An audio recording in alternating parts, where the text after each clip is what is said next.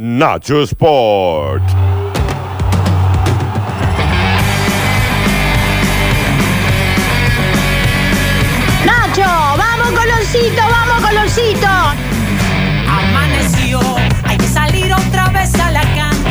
Y el tema que tenemos preparado para hoy lo vamos a hacer con un protagonista que ya está en línea y que lo vamos a saludar. ¡Wow! ¡Wow! Ayer, lamentablemente, conocíamos la noticia del fallecimiento del Lole Reutemann.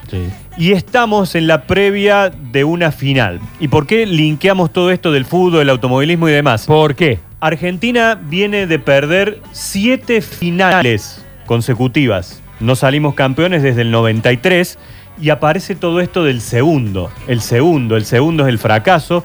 ¿Y por qué muchas veces se lo criticó al Lole Reutemann? Por Porque- salir segundo. Porque no era el campeón. Claro. Porque no pudo ser campeón. Y a cuando pesar- tuvo un acto de rebeldía para hacerlo, el equipo le soltó la mano en el 81. Le Y- rompieron el auto en la última carrera. Exactamente. Y fue muy criticado y se lo marcó por eso, que Lole era el subcampeón, a pesar de que tuvo 10 años de Fórmula 1 y una carrera enorme dentro del automovilismo mundial. ¿Saben a quién vamos a saludar? ¿A quién? Y lo tenemos en línea al Tano Facini. ¡Oh! Bueno, Ah, si bueno. hablamos de Lole Reutemann, hablamos de Tano Facini. Sí, sí. Lo podés saludar. ¿Cómo estás, Tano? Buen día.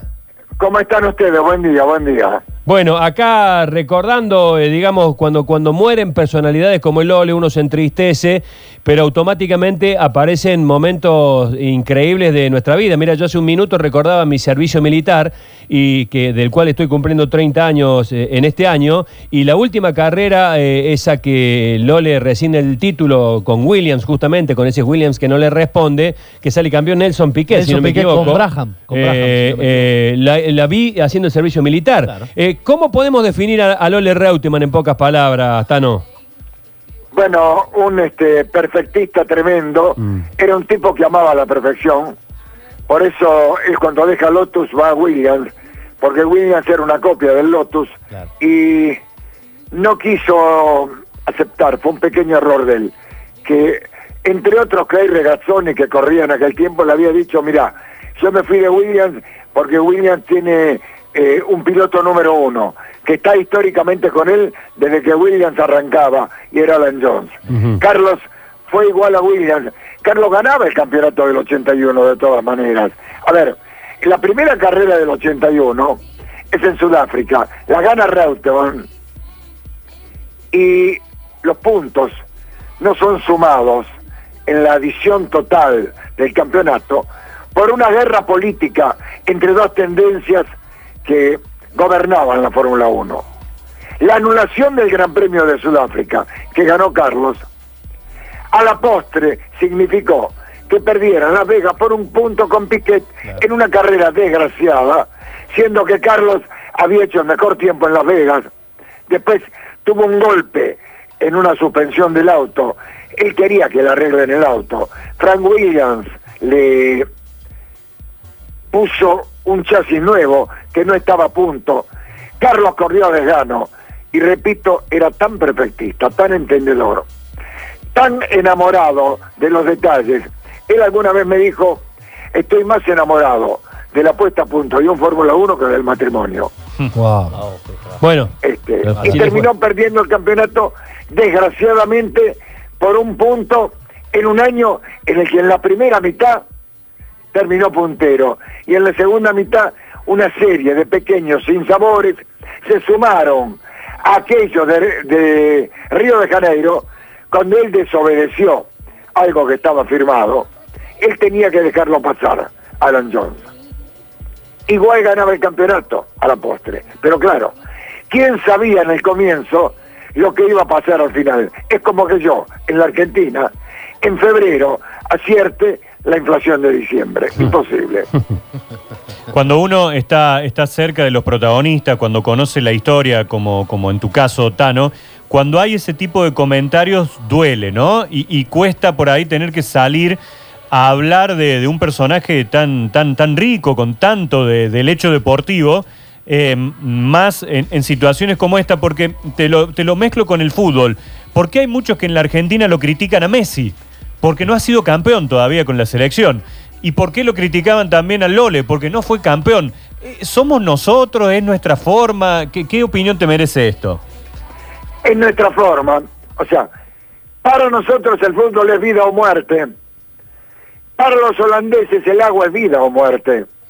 Alguna vez Johan Cruyff, extraordinario talento del fútbol a, a través de todas las épocas, me dijo, mira, en Holanda le peleamos a las inundaciones. Ustedes en la Argentina ponen los codos en los pómulos del adversario jugando al fútbol. Para nosotros el fútbol es un juego. Repito, el agua para nosotros es vida o muerte. Ustedes tienen media provincia inundada, que es totalmente cierto, y no le dan ni cinco de bola. Y por un partido hacen una causa de vida o muerte. Tano, eh, Es un tema cultural. Claro. Tano, eh, vos eh, retiro de, de, de Reutemann, digo, ¿alguna vez hablaste de que si él hubiese sido campeón hubiese seguido corriendo la Fórmula 1 o es una decisión que ya estaba tomada? En la última parte de la pregunta se cayó el volumen y no escuché. No, te decía eh, si después del retiro pudiste hablar alguna vez con Reutemann, si la decisión de- del retiro ya estaba tomada o si él era campeón iba a seguir corriendo en la máxima.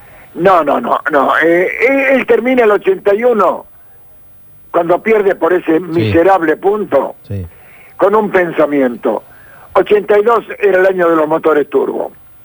Y fue un dominio de los turbos con una sola eh, condición que Carlos no pudo imaginar. Los turbos eran tan veloces como poco confiables. Fueron repartiendo las victorias. Ganaba un turbo un día, un otro día, un otro día, un otro día. Fue el año con 16 carreras que hubo más ganadores distintos. 11. Casualmente, el que tomó el auto que dejó Reutemann, Robert, Sí. terminó campeón del mundo ganando una sola carrera. El papá de Nico. Claro que Son increíbles destinos de la vida. Y, y si tuviésemos que armar un podio imaginario, Tano, eh, ¿en qué lugar está Reutemann en la historia del deporte argentino? Del deporte argentino Sí. y entre los 10 mejores. Eh, El primero es Fangio, Claro. el segundo es de Vicenzo, el tercero es Vilas, el cuarto es Favaloro, el doctor Favaloro. eh, Carlos está entre los 10 mejores. Un tipo que estuvo en el cielo de la consideración europea durante una década ininterrumpida, tiene un mérito enorme. ¿Dejaste afuera a los futbolistas? ¿El fútbol tiene otro ranking eh, en los deportistas argentinos? El fútbol es una emoción grande. Ajá. El mejor futbolista de la historia, para mi forma de ver, fue Alfredo Di Stefano. Que en Europa cambió el fútbol de la furia al juego, fundamentalmente en España.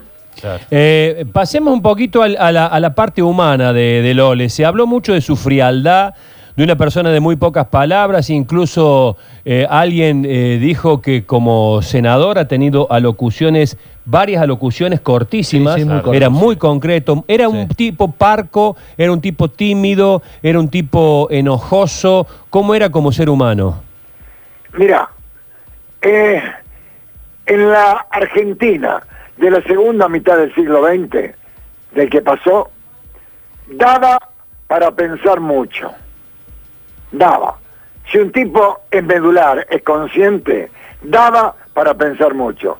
Y el que piensa mucho termina hablando poco, o es un chanta. Carlos fue cualquier cosa menos un chanta. Mira. Que eh, eh, no sé si hacerte la bola pregunta, por- pero ¿por qué no? Eh, ha sido uno de los tipos más facheros de la Argentina, ¿no?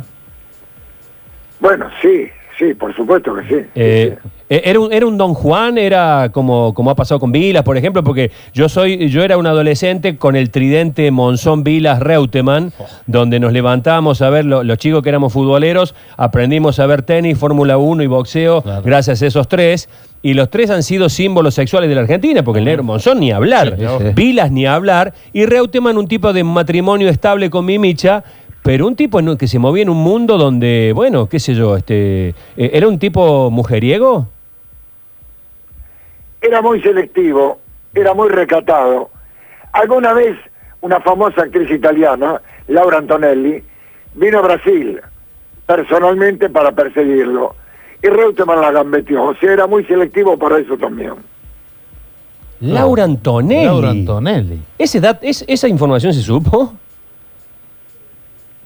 Estoy perdiendo totalmente el contacto. No, no, digo, eh, quizás haya sido mi voz que bajó, digo, este, eh, Laura Antonelli, no, eh, juro que no sabía esa, esa anécdota, no sé si fue muy famosa o no, pero Laura Antonelli era una, una actriz tope del mundo. Totalmente, no, no. totalmente. Qué bárbaro. Qué bárbaro.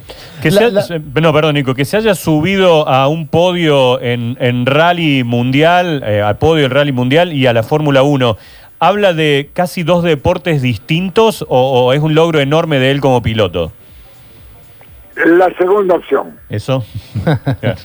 claro.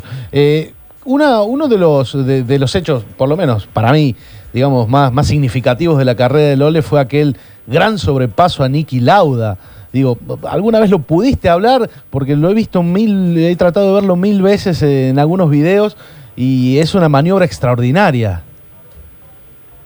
Eh, estoy, repito, estoy percibiendo, de- eh, al hablar de maniobra y del aula, estoy pensando en Brancay. En Branhach, Ah, correcto. Sí, sí, año sí. 78. 78, sí. Sí, sí, sí, sí. Fue la mejor carrera para mí técnicamente que ganó Carlos. Sí, sí. Sí, sí, y aparte venía de esa crítica que, que- que en la Fórmula 1 se había instalado de, bueno, gana carreras, pero no pasa nadie. No, no es cierto. no, no, claro que no. No, no, no, no. Ese, ese es el facilismo del que no conoce un tema. Correcto, no, no, no, correcto, correcto. Habló poco, pensó mucho, todo, absolutamente todo, y se fue como vivió, en silencio. Discúlpenme, pero les mando un abrazo enorme porque, a ver, eh, nos superpusimos y está pendiente un llamado conmigo de Rafaela. eh, les prometo, cualquier otro día, en cualquier otro Pero momento, sí, les doy Tano. todo el tiempo. Ha sido generosísimo, Tano, por favor, te mando un abrazo grande y muchísimas gracias por este hermoso recuerdo de Lole Reutemann. Chao.